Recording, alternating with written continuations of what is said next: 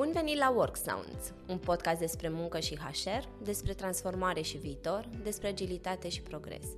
Work Sounds este realizat de Business Mark, o companie de organizare evenimente business ce crede în puterea schimbului de idei și a conversațiilor autentice între profesioniști. Acest episod este susținut de Total Soft și Pluria. Bună seara, bună dimineața, bună ziua! Uh, bine ați venit uh, la un nou episod Work Sound. Uh, numele meu este Mihai Găvan și sunt foarte bucuros să fiu gazda invitatului special de astăzi. Bună, Ileana! Bună, Mihai! Câteva cuvinte despre Ileana. Ileana este în Mega Image din 2001, Felicitări! Mulțumesc! Uh, iar de 15 ani conduce Departamentul de Resurse Umane. În 2008 a înființat în cadrul Departamentului de HR echipa de comunicare internă la care s-au adăugat în timp arii precum Employer Branding, Diversitate și Incluziune, Associate Experience. Ileana astăzi are titulatura de HR Vice President Mega Image. Încă o dată, felicitări, Ileana, cum uh, vorbeam și mai devreme pe hol. Uh, mi se pare că ai un curaj foarte mare uh, să fii din 2001 în aceeași organizație. Uh, dar cred că este un mare plus pentru că ai văzut uh, foarte multe lucruri de-a lungul timpului. Uh, drept pentru care cred că am, uh, aș intra direct în, uh, în subiect uh, și te-aș întreba, prima întrebare pentru tine, de fapt, este Uh, cum faceți voi cu rata de retenție? Și având în vedere experiența ta din 2001 până astăzi, care a fost evoluția ei? Ce s-a întâmplat în Mega Image în ultimii 15 ani uh, cu privire la rata de retenție? Mulțumesc, Mihai, mulțumesc pentru introducere, mulțumesc pentru invitație uh, a intrat, uh, cum s-ar spune, direct în subiect. Da. Pentru că retenția în retail este un subiect uh, fierbinte, este un subiect care ne ocupă mare parte din timp și pot să spun că uh, ne-am uh, confruntat cu provocări nenumărate în toți acești ani uh, în care uh, desfășurăm această activitate uh, de, de retail. Uh, este o zonă pe care noi am uh, explorat-o Uh, și am găsit nenumărate soluții. Cred că este foarte important uh, atunci când vorbim despre, despre retenție, uh, în general apare și subiectul recrutării. Ele vin împreună mhm. și le, le abordăm împreună. Cred că pentru noi a fost uh, un moment de cotitură, momentul în care am uh, înțeles care este, de fapt, adevărata problemă. Pentru că care e adevărata problemă? Care era adevărata problemă în organizație când vorbeam de lipsa de personal. Uh-huh. Uh, mult timp uh, ne-am concentrat pe zona de recrutare. Și aveam uh, tot timpul aceste provocări, uh, piața muncii nu a arătat uh, bine în toți acești 15 ani aproape deloc. Uh-huh. Au apărut nenumărate provocări și nenumărate situații concentrându-ne mult pe recrutare, era un efort foarte mare de a uh, identifica uh, candidați. Mă refer în special în zona de magazine, pentru că acolo este uh, zona de magazine și de logistică, acolo este, să spunem, provocarea cea mai mare. Uh-huh. spuneam de un moment de cotitură. Aceasta s-a întâmplat când, analizând noi datele, am putut să articulăm în organizație că noi nu avem o problemă de recrutare, ci avem o problemă de retenție.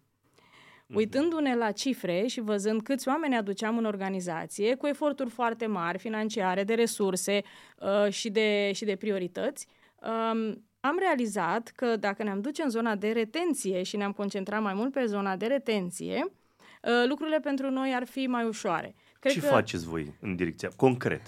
Ce faceți ca să aveți o retenție mai bună? Că, din câte știu, în zona de retail, indiferent că vorbim de food, fashion, tot ceea ce înseamnă retail, procentul de retenție este destul de, de fapt nu, uh, da, este fluctuația, destul de mare. Spunem, fluctuația, fluctuația este foarte spunem, mare. Este mare. Adică da. procentual vorbind am văzut uh, că el fluctuează între 40 și 60% anual, ceea ce este da, un efort extrem de mare, adică efortul de recrutare pentru voi ca organizație este foarte mare, având în vedere că voi aveți 12.000 de oameni. Exact. Adică în fiecare an trebuie să recrutezi 5-6.000. Exact. Și atunci ce ați făcut, concret? Concret, de aceea ne-am dus în zona de retenție. A fost foarte important să articulăm acest lucru în organizație, în așa fel încât toate resursele să se concentreze în această direcție. Uh-huh. Și atunci, pe lângă uh, toate uh, aspectele cunoscute în zona de compensație și beneficii, uh-huh. evaluările permanente în raport cu piața, benchmark-uri și așa mai departe, uh-huh Uh, am adus în organizație și cred că uh, eram undeva în 2015-2016 uh, noțiunea de uh, brand de angajator, uh-huh. care până atunci în business era o poveste. Uh-huh. Uh, poate că nu reușeam noi să convingem că acest domeniu, această direcție, ar putea să se traducă concret în uh, uh, cifre care uh, ar fi rezolvat uh, problema pe care o aveam.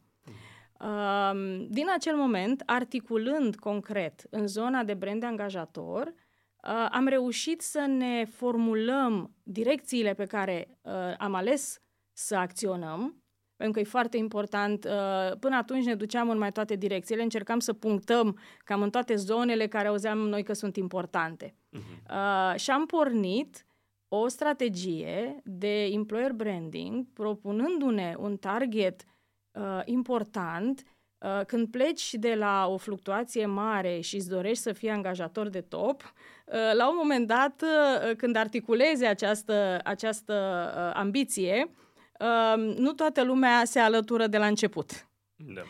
Uh, pentru că diferența era atât de mare încât uh, era nevoie să mergem în direcții concrete, așa cum ai întrebat.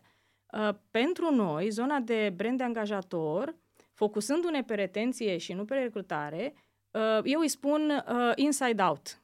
Uh-huh. Am început să uh, lucrăm foarte mult în interiorul organizației.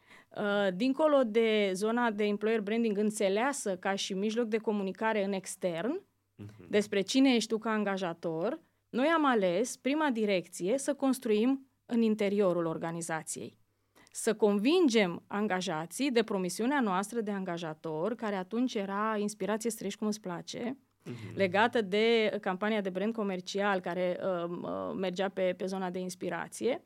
Și am început să uh, livrăm concret în organizație activări și inițiative care îi făceau pe oameni să înțeleagă ce înseamnă asta concret în viața lor. Uh-huh. Uh, am pornit de la uh, inițiative care țineau de, uh, de angajați, de ideea de comunitate. Uh, am mers în direcția uh, vieților personale, am organizat și avem și acum programe de burse pentru copiii angajaților. Uh, am făcut excursii pentru copiii angajaților, arătându-le că putem să contribuim în viața lor, că suntem o comunitate. Atunci am, am decis uh, care este diferențiatorul nostru. Pot spune că am fost inspirați pentru că iată comunitatea ce înseamnă acum, uh, noi livrând în această direcție de mai mulți ani.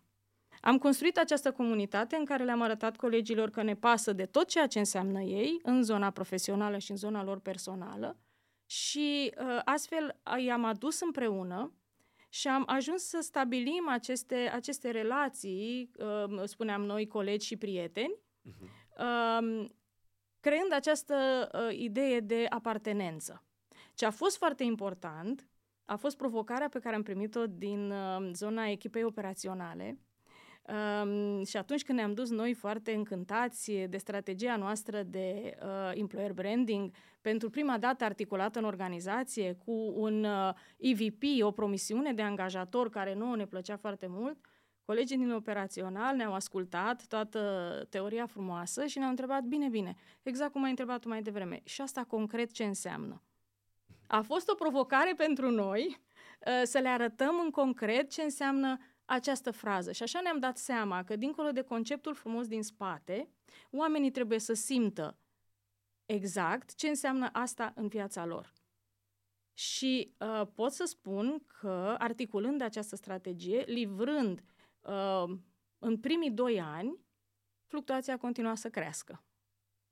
Era o provocare foarte mare pentru noi, era o provocare pentru noi să explicăm în business uh, ce facem noi acolo și de ce, cu toată încrederea care ne-a fost acordată, uh, nu reușim să schimbăm acul. fluctuației. Am avut foarte mare încredere în direcțiile pe care ni le-am ales, în modul în care comunicam în organizație, am comunicat foarte puțin în extern. Era o presiune destul de mare din business, pentru că încă eram în zona uh, în care uh, uh, ne doream să aducem oameni în organizație, să recrutăm, pentru că, iată, fluctuația continua să crească și noi continuam să livrăm cu consecvență în intern. Acel inside-out pe care ni l-am propus uh, și direcția, uh, obiectivul ca mai întâi să înțeleagă oamenii noștri din organizație ce înseamnă această promisiune și apoi să ieșim în uh, extern. După cât timp ați avut uh, un rezultat concret? Al treilea an. După trei ani. După trei ani, în okay. al treilea an, când am măsurat, nu ne-a venit să credem. Fluctuația noastră scăzuse cu 10%. Mm. Este da, un procent mare, da. dar era uh, rezultatul muncii de trei ani. Mm-hmm. Și de atunci scade constant. Ceea ce îmi spui tu, de fapt, este că Adică ce, ce încerc eu să traduc acum pentru mintea mea este că nu ați lucrat neapărat doar pe o direcție, ați avut mai multe direcții care din punctul meu de vedere au o mare legătură cu cultura organizațională. Da. Adică voi ați avut un shift de cultură acolo. Da. Pentru că eu cred că este extrem de complicat să faci cultură organizațională la 12.000 de oameni. Da. Uh, cum, cum reușiți asta să o faceți? Ok, ați avut uh, experiența celor, să zicem, uh, ați început în 2015. Undeva în 2015, da, Bun, să deci articulăm. Ați avut, să artic- da. ați, ați da. început să articulați. 2018, da. anul cu primele rezultate, deci a început copilul să crească și să meargă undeva. și a început să spună ceva cuvinte. Uh, ce s-a întâmplat după? Și care, de fapt, întrebarea este, ca să o articulez mai corect, uh, cum reușiți astăzi, după 8 ani de la uh, această schimbare de paradigmă, uh, să executați o cultură organizațională pe un vârâm de 12.000 de oameni? Mulțumesc pentru întrebare. uh, ce am făcut noi încă de la început a fost să fim foarte atenți la cultura care exista, uh-huh. la cultura care se formase natural. Pentru că noi suntem în piață de foarte mulți ani, am început uh, um, cu um, o cultură de uh, antreprenorială. Am început cu un număr mic de angajați. Spuneai că sunt din 2001, sunt 22 de ani. Erau 10 magazine când m-am angajat. Uh-huh. Poți să-ți imaginezi că eram o Acum mână sunt de colegi. peste 1000, bănuiesc, nu? Uh, în jur aproape 1000. Aproape 1000, da. da aproape 1000, exact pe acolo. Who's counting? deci da. la un moment dat uh, devine obișnuință. Uh, și uh, ne-am dorit foarte mult, crescând, să păstrăm din elementele culturale pe care noi le aveam. O cultură profund umană, de relaționare. Retailul aduce oamenii împreună într-un fel diferit de alte industrii. Pentru că în magazine, cel puțin, oamenii sunt tot timpul fizic împreună.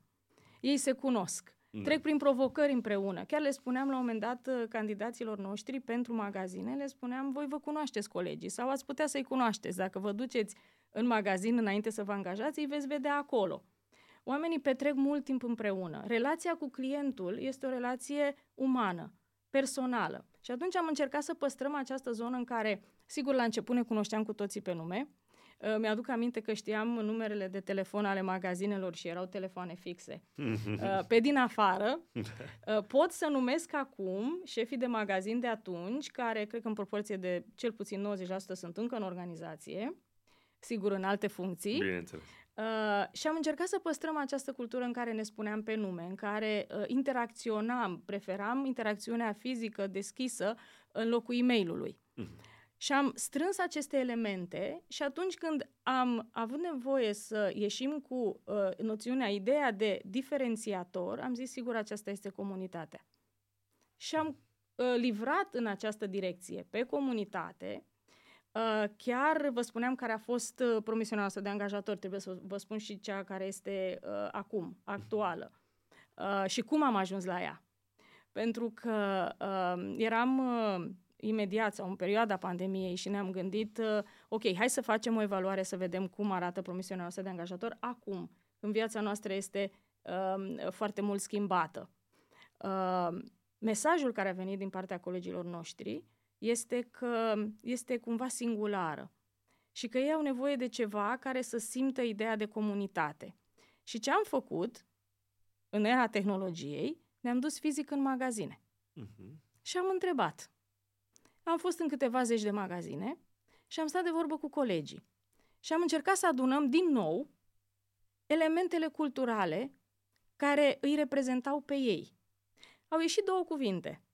Din toate discuțiile uh, cu colegii pe sala de vânzare, în magazine, mega și împreună. Le-am adus și am început să ne gândim care ar fi fraza cea mai potrivită să le punem împreună.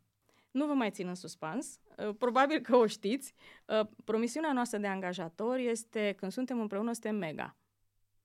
Inițial, ni s-a părut foarte simplă. Uh-huh. Hai zis, domne, puteam să venim e cu ceva. de fapt, e foarte exact, puternică. Exact, da. Ne-am dus și am uh, discutat-o și rediscutat-o până când am înțeles că acesta era uh, mesajul pe, pe care oamenii doreau să-l audă.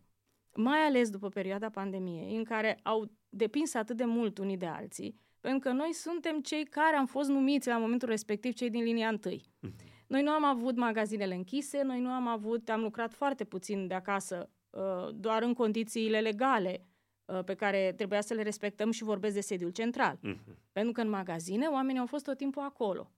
Au învățat cât de mult depind unii de alții.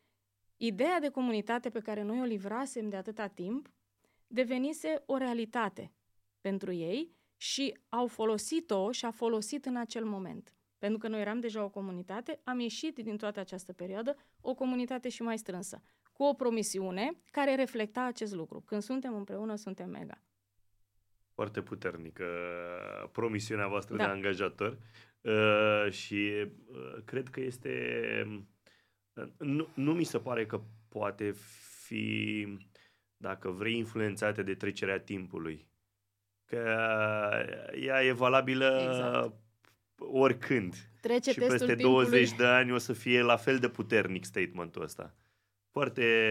E, mi se pare interesant că ați făcut-o mergând și aflând de da. fapt cultura organizațională din uh, magazine. din magazine. Pentru că de regulă știi cum există un uh, layer de management, 1, 2, 3, 5, depinde câte sunt. Există layerul operațional Ehm, iar din ce am văzut eu în piață, cultura asta operațională se formează de regulă în mentalul colectiv, ă, plecând de la liderii informali. Uh-huh. pentru că nu merge, știi cum e, există și vorba aia, dragoste, dragoste cu sila nu se poate. Și atunci ehm, mi se pare foarte interesant că ați reușit să faceți, să colectați de fapt din nivelul vostru operațional, care este de fapt Uh, vârful de lance, uh-huh, uh-huh. să, să extrageți cele două cuvinte și să le puneți într-un statement atât de puternic. Realitatea noastră este în magazine. Da. Acolo este universul nostru, acolo sunt lucrurile care ne definesc. Uh-huh. Noi, ca sediu central, ne numim Store Support Center. Uh-huh. Deci suntem zona de suport pentru magazine. Acolo recomand colegilor mei să stea, acolo am petrecut mult timp pot să spun că eu sunt, poate că înainte să fiu HR, sunt retailer. Uh-huh. Pentru că în 22 de ani eu am uh, uh, avut și uh, experiență în domeniul juridic, am fost vreo 9 ani în aceeași organizație, că uh-huh. în mhm. atâția ani, dacă da. faci un calcul, îți dai seama că e singurul meu loc de muncă. um, și am învățat retail. Și atunci, pentru noi, realitatea este în magazine. Uh-huh. Foarte, foarte puternic statement-ul. Mie mi-a plăcut mult de tot. Uh, spunem te rog, uh, pentru că suntem în 2000, mai avem un pic și trecem în 2024. Atât de puțin că nu vine să cred când s-a întâmplat asta. Exact. Spunem, te rog, în era asta de automatizare și digitalizare, pentru că toată lumea povestește de uh, uh, ce înseamnă digitalizare și automatizare la nivel de procese, companie, flow-uri și așa mai departe. Spunem, te rog, uh, dacă pe voi v-a ajutat și ce ați făcut în direcția asta.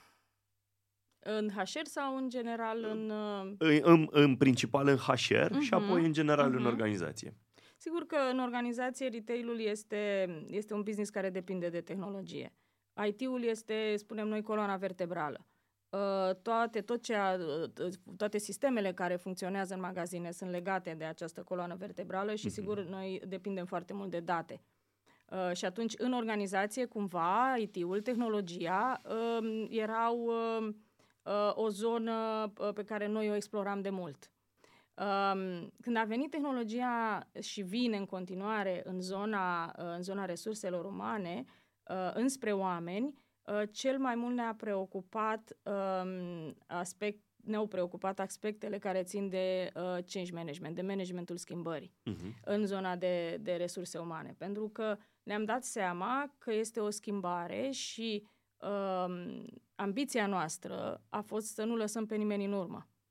Uh, este o responsabilitate pe care cred că o au organizațiile atunci când introduc tehnologii noi, să se asigure că angajații uh, care și-au făcut treaba și și-au desfășurat activitatea într-un mod nou sunt luați în această direcție împreună. Uh-huh. Uh, să lăsăm oamenii în urmă pentru noi ar însemna ca și cum nu am fi loiali și nu am fi responsabili față de uh, uh, capacitatea lor de a-și desfășura activitatea profesională. Și atunci am abordat din perspectivă change management cu tot ce înseamnă aceasta, cu foarte multă comunicare, pornind din zona de awareness, pentru că pare că învățarea este componenta principală și este. Însă ea trebuie să se așeze pe o bază. E foarte greu să te duci către cineva și să-i spui, uite, vezi, device-ul acesta este nou, hai să înveți.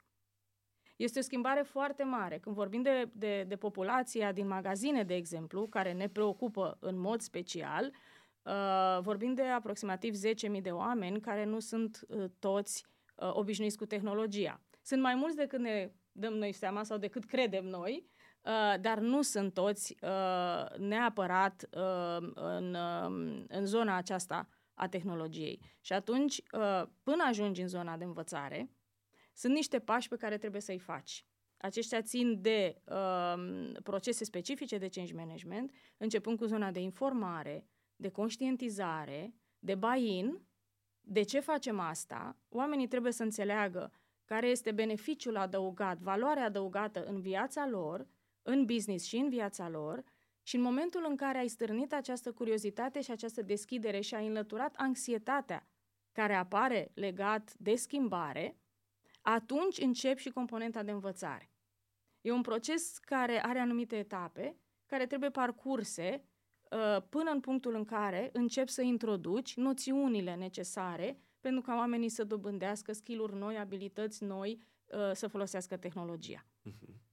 Uh, din nou, cred că tot uh, aș vrea să mergem un pic mai aplicat concret. Uh-huh. Ce ați făcut? Adică, care parte din digitalizare a ajuns la cei 10.000 de oameni?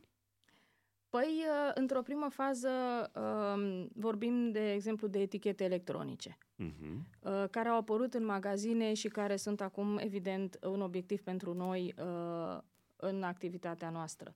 Uh, vorbim de casele self-checkout.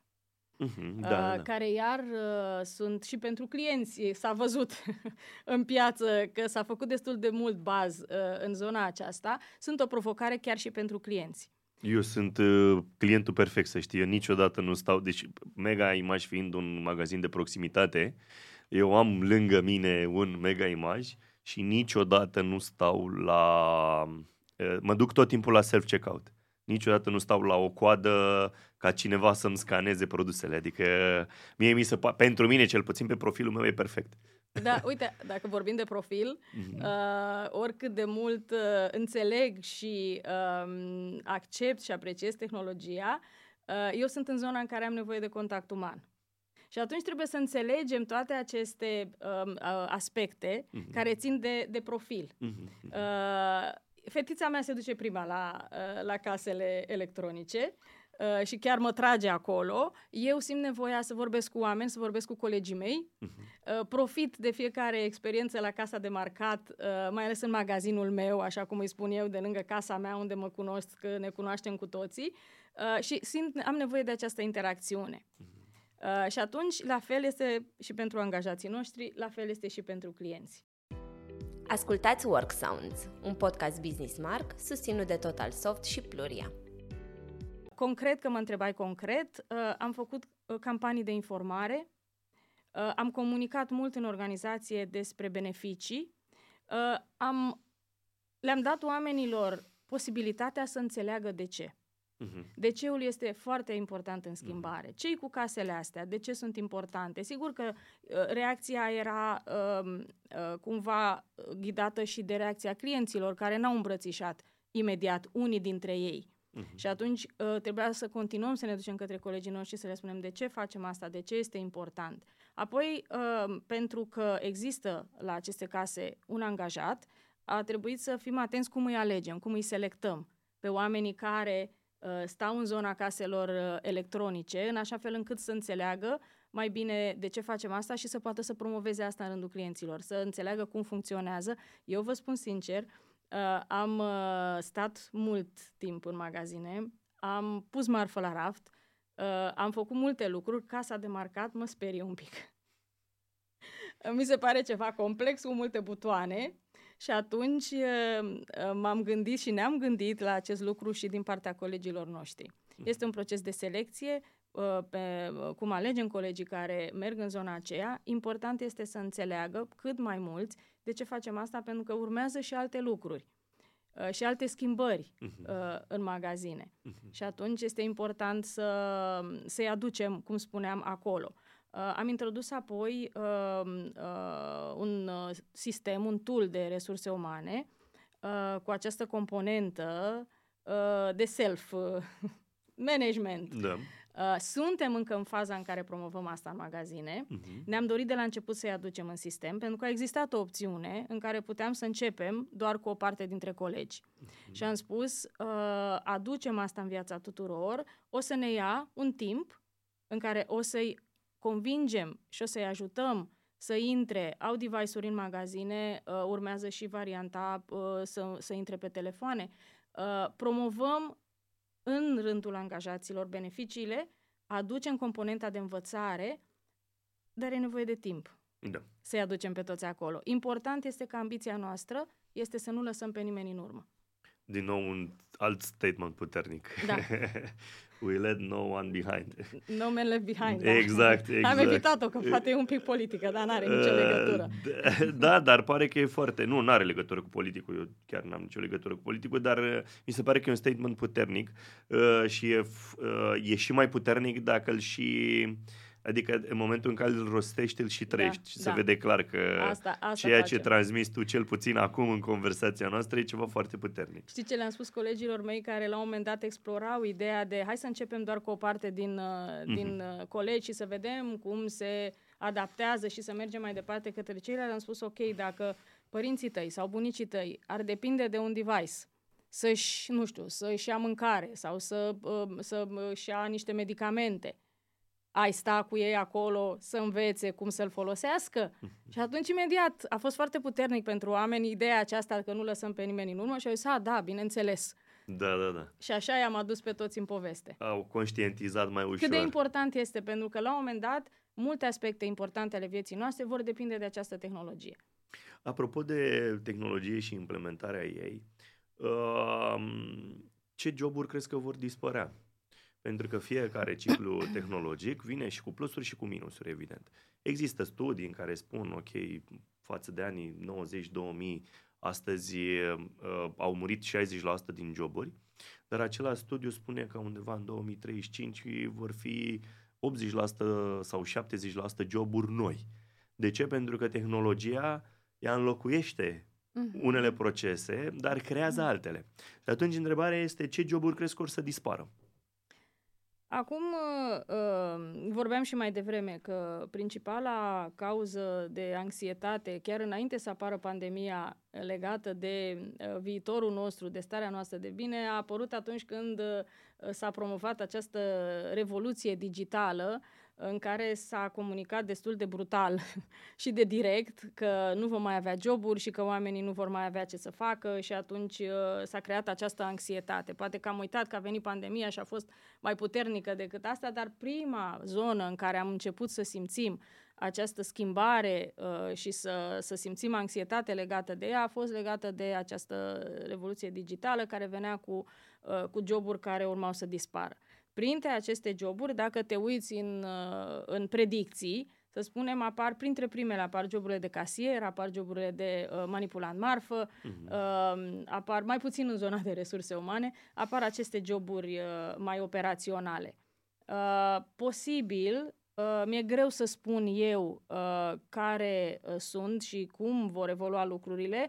Personal, cred că uh, timpul care s-a, se vehiculează este uh, prea scurt față de ce se va întâmpla în realitate. Uh-huh. Pentru că tehnologia este minunată, este deosebită, doar că ritmul în care se întâmplă lucrurile este mai lent decât cel pe care l-am prezis noi la început. Ține de adopție, ține de resurse, ține de investiții. Sunt multe elemente care dau uh, ritmul alert în care se vor întâmpla lucrurile. Uh, vor fi probabil joburi care vor, uh, vor dispărea, uh, cred că mai târziu de 2035 sau cum spunea. Eu cred că în 2035 vor mai exista casieri, uh-huh. după cum vedem că evoluează lucrurile la casele de marcat electronice, uh, self-checkout. Uh, cred că vom avea răgazul necesar și uh, ne trebuie înțelepciunea necesară să, să folosim timpul pe care îl avem pentru a uh, vorbim de reskilling, upskilling și toate lucrurile acestea pe care le putem face.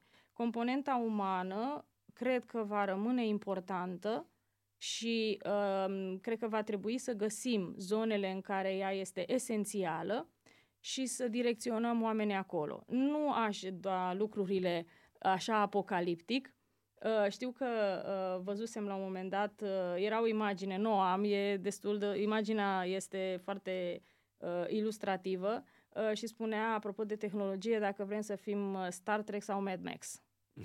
și imaginile erau din uh, cum arăta Star Trek-ul, uh, totul curat, ordonat, fiecare știa ce avea de făcut și Mad Max. Uh-huh. Uh, dacă privim lucrurile așa și alegem Star Trek, Uh, cu timpul pe care îl avem la dispoziție, cred că putem să facem lucrurile să fie mult mai bine uh, pentru oameni. Apropo de componenta umană, că ai spus că este cea mai importantă de la masă și sunt de acord cu tine, uh, spunem, povestește-mi, te rog, din experiența ta, cum e să ai cinci generații la masă în mega imaj? Îmi place mult subiectul acesta și cred că îți mai povesteam Uh, pornesc în general de la experiența mea personală. Uh-huh. Pentru că noi la, în casă suntem trei generații. uh, și uh, eu sunt X, uh, generația X, soțul meu este millennial și fica mea este alfa. Uh-huh. Uh, și lucrul acesta ne îmbogățește și ne bucură în fiecare zi. Este un amestec acolo de, de tehnologie și de uh, old school. Uh, ascultăm cu plăcere împreună discuri la pick-up Um, și însă comunicăm cu Alexa, mai ales fetița mea, este prietena ei virtuală cu care poate să aibă acum deja conversații. Um, urmărim cu plăcere de la Harry Potter, suntem fan Beetlejuice, uh, adică aducem, ascultăm teatru radiofonic, uh, în același timp ascultăm și Blackpink, și K-pop, pe care, uh, un, un stil pe care l-am descoperit și care a început să-mi placă, pentru că l-am ascultat de atâtea ori încât n-am încotro. Uh, și atunci, pornind de la această experiență în care diferențele ne îmbogățesc și ne aduc în viață lucruri plăcute din fiecare generație, mă duc în, în mediul de lucru. Și văd că acolo lucrurile se pot întâmpla la fel dacă reușim să punem generațiile împreună și dacă avem canale prin care ei pot comunica. Uh, avem proiecte care adresează unele direct uh, acest aspect, cum ar fi uh, programul Young at Mega sau Tânăr la Mega. Uh, creăm o comunitate de tineri din generația Z uh, pe care îi ajutăm să se găsească, să se întâlnească și să comunice, uh, să-și facă vocea auzită. Apoi avem oportunități de învățare. Cred că generațiile se pot conecta mult în zona de învățare de uh, uh, împărtășire de experiență. Și atunci avem programe uh, cum ar fi uh, Pasiune pentru Dezvoltare, în care punem la dispoziție colegilor un spațiu pentru a preda, pentru a învăța pe ceilalți uh, aspecte pe care ei le cunosc foarte bine. Și atunci vedem seniori care vin și uh, țin un workshop despre diferite subiecte și vedem tineri care vin să asculte și avem subiecte foarte diferite, de la Excel, ceva foarte concret, până la uh, parenting. Și am avut surpriza să văd colegi tineri în workshopurile de parenting care nu aveau copii, dar care veniseră să asculte colegi care povesteau despre provocările lor și soluțiile pe care le-au găsit. Cred că generațiile se pot conecta foarte frumos în zona de învățare și de schimb de experiență, poate chiar înspre, uh, înspre inspirație. Avem programe prin care uh, colegii se votează între ei. Uh, avem angajatul trimestrului, care ulterior devine angajatul anului, pe bază de vot. Este foarte interesant când vedem testimonialele, cum tinerii votează seniori pentru înțelepciune, pentru că au grijă de ei, uh, pentru că sunt acolo în un micro-universul lor din magazin sau din depozite sau din sediul central și uh, le aduc din uh, experiența lor de viață. Și avem seniori care votează tineri și povestesc că o fac pentru energia pe care o aduc, pentru curajul pe care îl au, să inoveze, să schimbe lucruri. Sunt multe zone care aparent nu sunt uh, uh, dedicate neapărat acestui subiect uh-huh. generațional, uh, dar care aduc împreună oamenii uh, în, uh, în diferite uh, zone și domenii și învață să se aprecieze. E vorba de punți, e vorba de canale și e vorba de a îi lăsa să-și facă vocea auzită. Spunem, te rog, având în vedere această intruziune a generațiilor, că mie așa mi se pare că... Având, Vin extraterestri! Da, având, având în vedere că sunt 12.000 de angajați astăzi la voi și aveți angajați din toate generațiile posibile, cu drept de muncă. Chiar, da, exact. Asta mă exact. Cu drept de muncă. Um, cum vezi tu că va evolua, de fapt, departamentul de HR Uh, nu știu, în următorii 10 ani, să zicem, sau 15 ani, unde vezi tu, cum, cum poate acest HR uh, ca funcție de suport, că de fapt este o funcție de suport pentru acești oameni, uh, cum crezi că o să poată să, să se adapteze la ce o să vină? Atât din punct de vedere tehnologic, cât și din punct de vedere al generațiilor. Mm-hmm. Cred că Departamentul de Resurse Umane s-a adaptat tot timpul și a arătat că are această capacitate uh, de a se, nu numai de a se adapta vremurilor, dar și de a uh, uh, vedea înainte, în viitor. Cred că foarte importantă va fi componenta umană. Și cred că va trebui să fie mai uman componenta umană din resurse umane trebuie să fie mai umană decât oricând. Mm-hmm. Capacitatea de a înțelege care sunt abilitățile uh, umane care vor fi necesare în raport cu tehnologia este esențială. Să identifice exact care sunt acele roluri, acele abilități care sunt legate strict de componenta umană și care nu vor putea fi niciodată, slavă Domnului, sunt și sunt multe, care nu vor putea fi niciodată gestionate de mașini. Și atunci această capacitate de a direcționa oamenii în zona în care ei aduc cu adevărat valoare este esențială pentru Departamentul de Resurse Umane, să ajute businessul să înțeleagă cum este mai bine să fie distribuită componenta umană versus tehnologie. E, e foarte interesant că în această perioadă uh, a tehnologiei, Uh, a fost, uh, am fost cu cea mică, vă spuneam că este fan Harry Potter, mm-hmm. uh, și am ajuns la Universal în Londra și am fost surprinsă să constat că foarte multe dintre uh, butaforiile din film erau făcute manual. De ce? Pentru că tehnologia costa prea mult. Da, da. Și uh, o mare parte din, uh, din scene erau făcute cu uh, uh, tehnologie Însă, când mă uitam și vedeam uh, toate acele butaforii și toate acele măști care erau făcute manual și mă întrebam de ce am aflat. Pentru că, totuși, partea umană, nu numai că este mai ieftină, dar creativitatea creierului uman mm-hmm. este, uh, sigur, mai ieftină și mai importantă decât uh, ce putea să facă o mașină. Mm-hmm. Și iată că vorbim de episoadele noi din, din Harry Potter și iată că sunt elemente care sunt uh, esențial umane și care vor rămâne. Trebuie doar să le vedem și aici Departamentul de Resurse Umane are un rol foarte important și așa o să scutească și niște bani. Am înțeles. Ca să se uite în business să fie eficient. Este încă scumpă. Da, este doar un ciclu Da, al tehnologiei, pentru că întotdeauna în uh, first stage of uh, delivering the, the technology, uh, primul stadiu este, vine cu, foarte, cu niște prețuri foarte mari. Dacă te uiți în, în absolut, nu vorbesc doar de softuri, vorbesc inclusiv de, uh, uite-te cât de scumpe erau în trecut rachetele care plecau uh, în spațiu, iar Musk a reușit să le facă reutilizabile. Uh-huh. Și de la 100 de milioane o rachetă, astăzi costă 3. Adică, um, evident, da. evident că e un ciclu în care uh, primul stadiu este cel de, în care, de fapt, se investește foarte mult în uh, research and development. Și atunci trebuie ca acei bani la un moment dat să se și întoarcă. Clar. Dar ea devine o comoditate. La un moment dat devine comoditate. Adică internetul de astăzi e o comoditate. În anii Da. 90 era, pf, nici nu exista pe o hartă așa de... Uh, era un principiu, uh, pentru că dacă ne uităm la ce înseamnă www și internet, el a fost uh, inventat ca o modalitate de comunicare între două uh, entități uh, și ulterior uh, a, uh, a avut o uh, curbă de dezvoltare foarte mare pentru că a reușit ce să facă să pună oamenii în conexiune.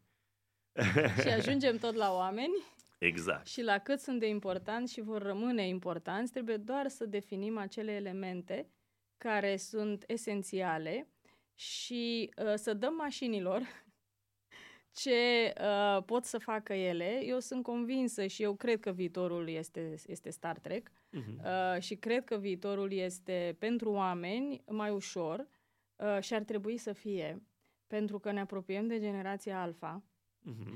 Uh, care are nevoie de toată această zonă uh, în care să împletească viața cu munca și să-și găsească bucuria și fericirea uh, în, uh, în această zonă de blend. Mhm. Și atunci uh, e foarte, e foarte interesant și mă uitam uh, cum uh, generațiile tinere își construiesc viitorul. Este foarte important ca organizație să le dea spațiu, pentru că ei, ei și-au creat, au adus tehnologia, pentru că ei nu și-au dorit să muncească la fel cum au muncit părinții lor.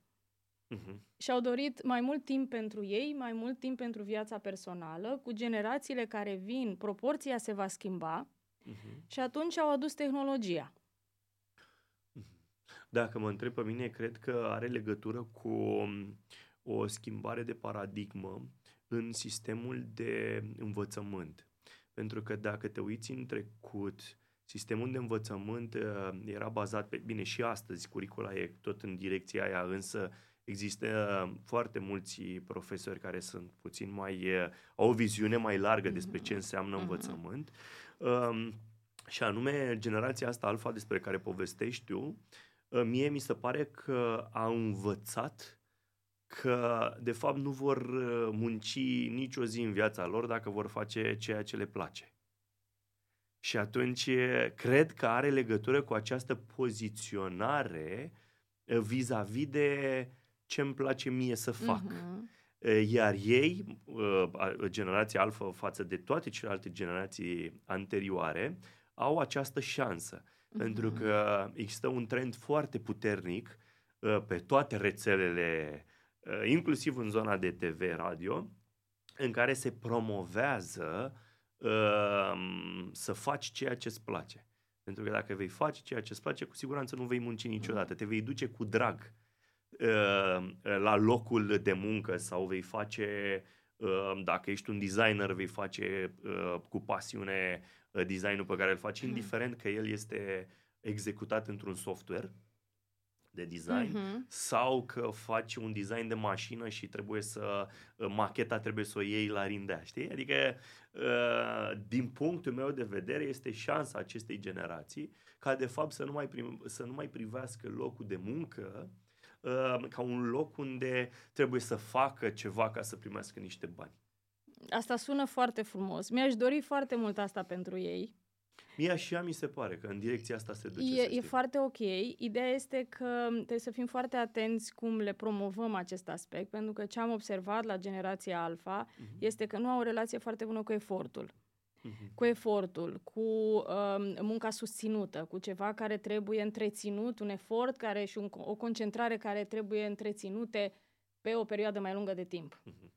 Uh, când ar trebui să ne pregătim pentru asta, sunt cei care primesc instant gratification din mm-hmm. social media, sunt mm-hmm. cei care sunt obișnuiți ca lucrurile să se întâmple repede, au informația la un click distanță, nu mai stau să se ducă în bibliotecă să caute în dicționar. Am încercat cu, cu fetița mea și când a văzut cum arată un dicționar, uh, s-a gândit cum poate să facă mai repede și să obțină mai repede lucrurile și atunci uh, cred că trebuie să venim cumva și să le uh, uh, ghidăm un pic această înțelegere că nu o să mai muncească, pentru că, repet, uh, îi văd că se duc într-o relație nu foarte sănătoasă cu ideea de efort. Uh-huh.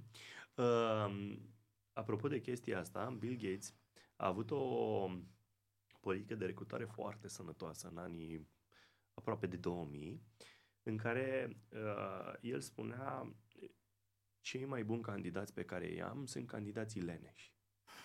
Știi de ce? Pentru nu. că un leneș încearcă să găsească o soluție optimă la o problemă ca să nu muncească mult. Și atunci rezultatul poate să vină foarte repede, doar din dorința de a livra mai repede și mm-hmm. a mhm. câștigat timp pentru el. Știi? Eu cred Face că, sens. Eu cred că e, întotdeauna este o... Nu există alb și negru, mm-hmm. există întotdeauna nuanțe de gri. Și nuanțele astea de gri pot să fie gri, pot să ajungă să, fi, să se ducă într-un gri mai închis sau într-un gri mai deschis. Dar ambele au și plusuri și minusuri. Adică faptul că uh, fetița ta a vrut o soluție mai la îndemână înseamnă de fapt evoluție. Clar. Adică clar. și asta a adus asta a adus internetul astăzi.